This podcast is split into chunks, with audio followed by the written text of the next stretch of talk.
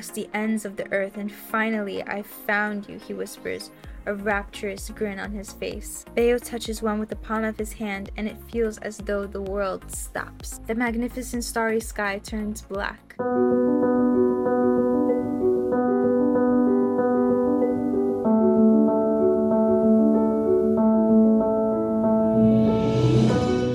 Hi there. Thank you so much for joining me today. I hope you're having an amazing day so far.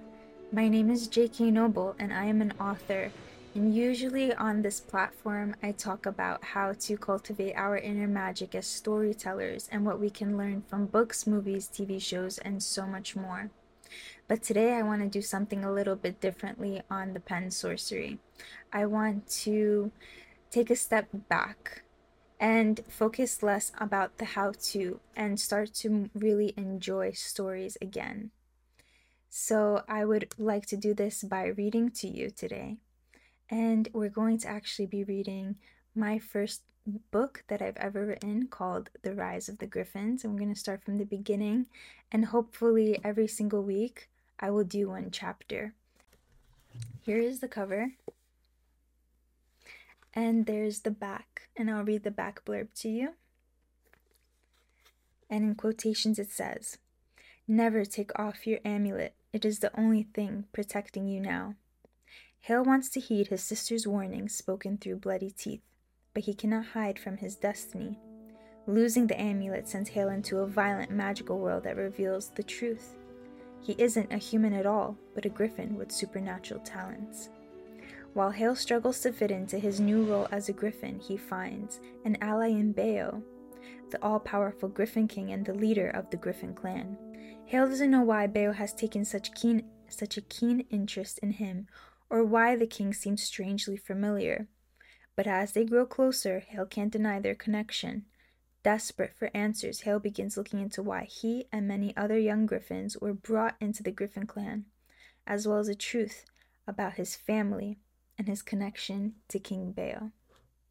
Soar to Hale the rise of the Griffins, a world full of magnificent shapeshifters, manipulative telepaths, a soul stealing witch, woodland demons, a young prophet, and the vessel of a man killing siren. Let's begin. Prologue January 5th, 1720. Flickering torches lined the hall, illuminating the three shadows that creeped through. A midnight black sky camouflages the snowfall behind the paneled windows. Felix, Bayo, and Grian passed the hall in great haste, unseen by all. The gift of illusion is Grian's. As a master of this power, Grian can will all eyes before him to see whatever he dares to imagine.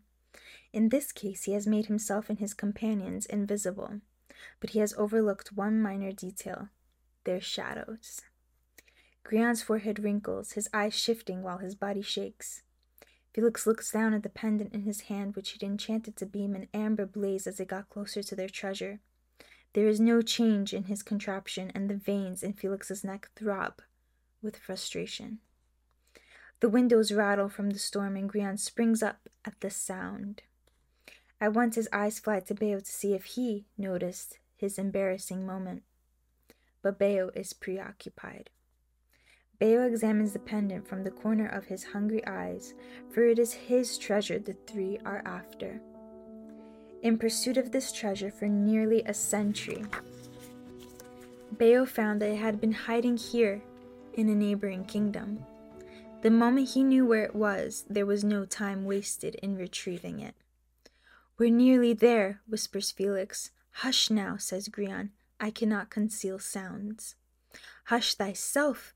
I hear you quivering from over here, Felix says. Grian glares at Felix. I would not be so distressed if your wretched footsteps were not booming in these halls. Felix turns to Bayo. Isn't it astonishing that the person whining about the noise is making all the racket? Grian's enraged interjection cuts off as his face gives a great twist. A mighty wail, desperate to escape, is released in a mutter past his clenched jaw. Beside him, Felix fares the same. This is Bayo's gift, the gift of anguish. He can will any victim to experience immense physical torment. Endurance, his people call it. This gift is superior to all, and Baal, the master of this power, is also the master of his people.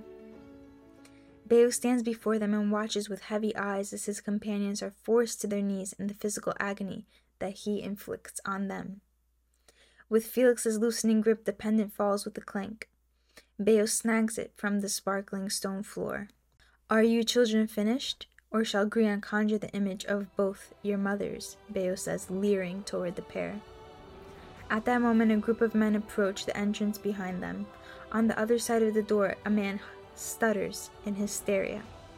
Sh- shadows, sir, walking about. I've never s- seen such a sight. Spirits walking among us, sir. At once, Baal stops using his powers on his companions to listen in, and Grian and Felix slowly pull themselves to their feet.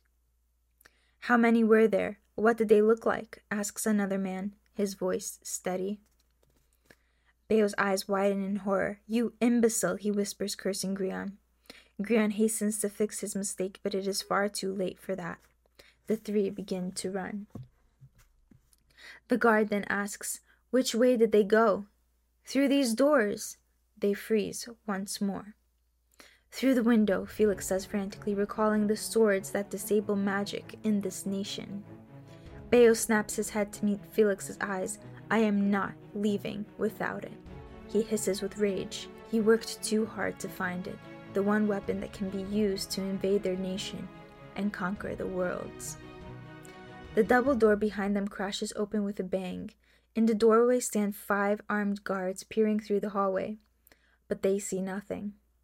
The guards walk through the corridor with waiting swords that ring in the proximity of any magic. Baal, Grian, and Felix back away quietly until their backs are pressed against the white stone walls. The guards' swords begin to buzz.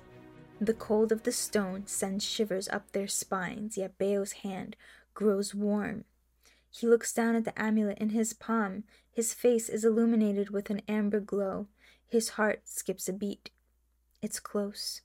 Baal walks on despite the approaching guards, searching for a door anything besides these endless halls.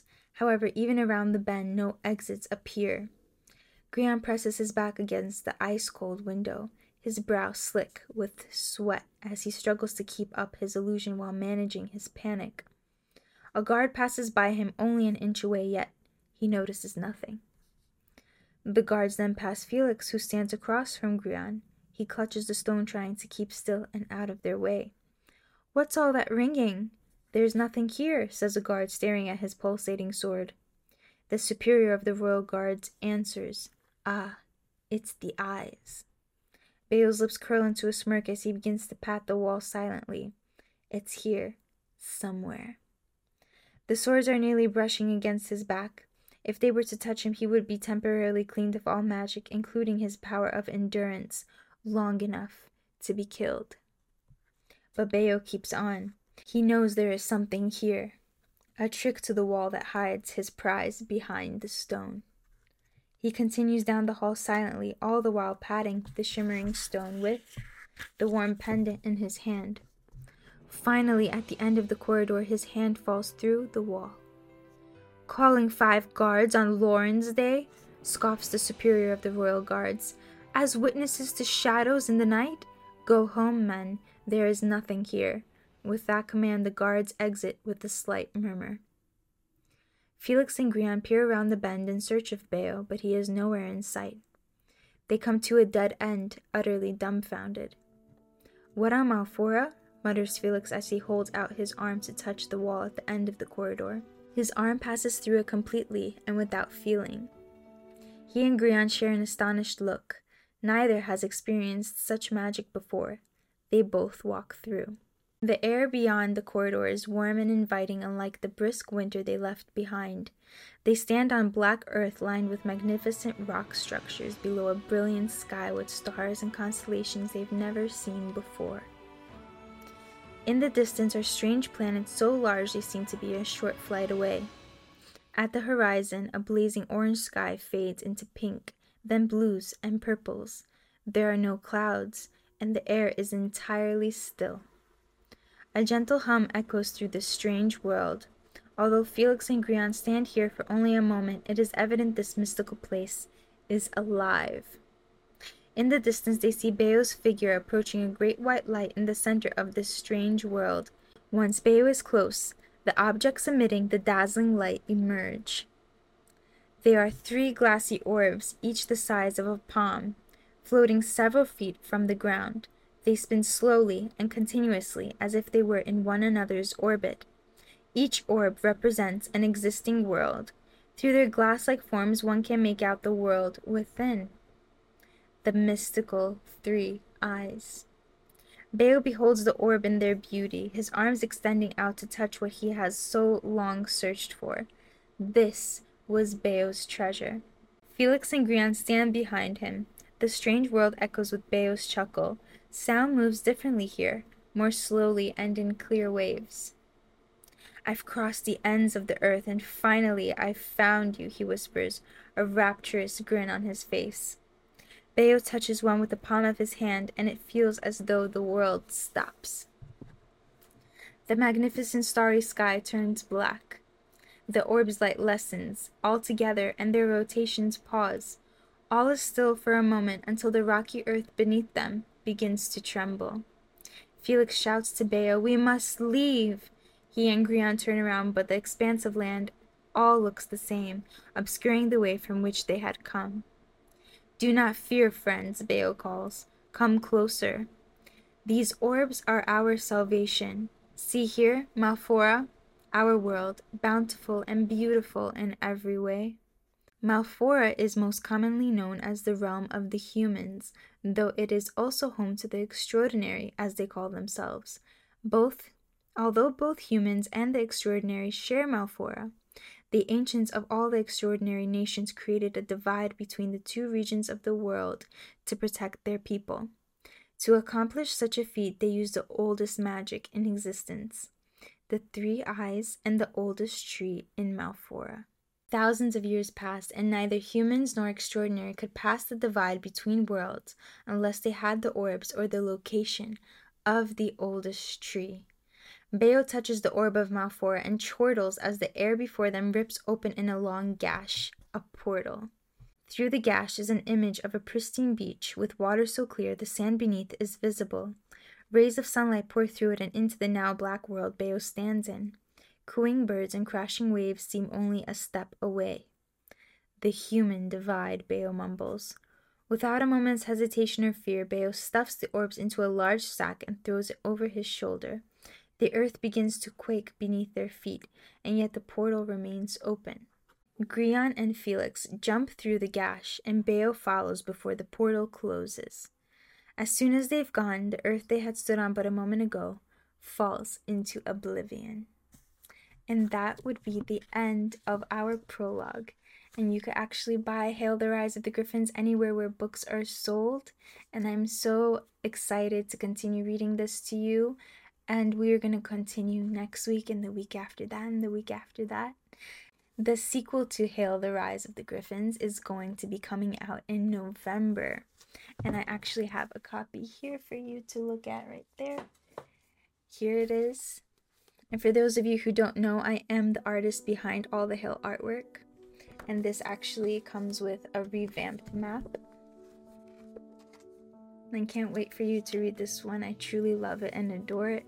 For those who don't know, we're discussing um, the Griffin elders in the prologue, and their names are Bao, Felix, and Grian, and they have a huge part to play in Hale's story that we're going to begin in chapter 1. So, in the prologue, we get to see them steal away this epic treasure that will permeate throughout the Hale series. And yes, in chapter 1, we get to be introduced to young Hale, and he gets to then experience the world, the, the mystical world of Malphora. So, join me next week as we read chapter 1 of Hale the Rise of the Griffins, and I can't wait to see you there. This is a pen sorcery, and my name is J.K. Noble. Bye.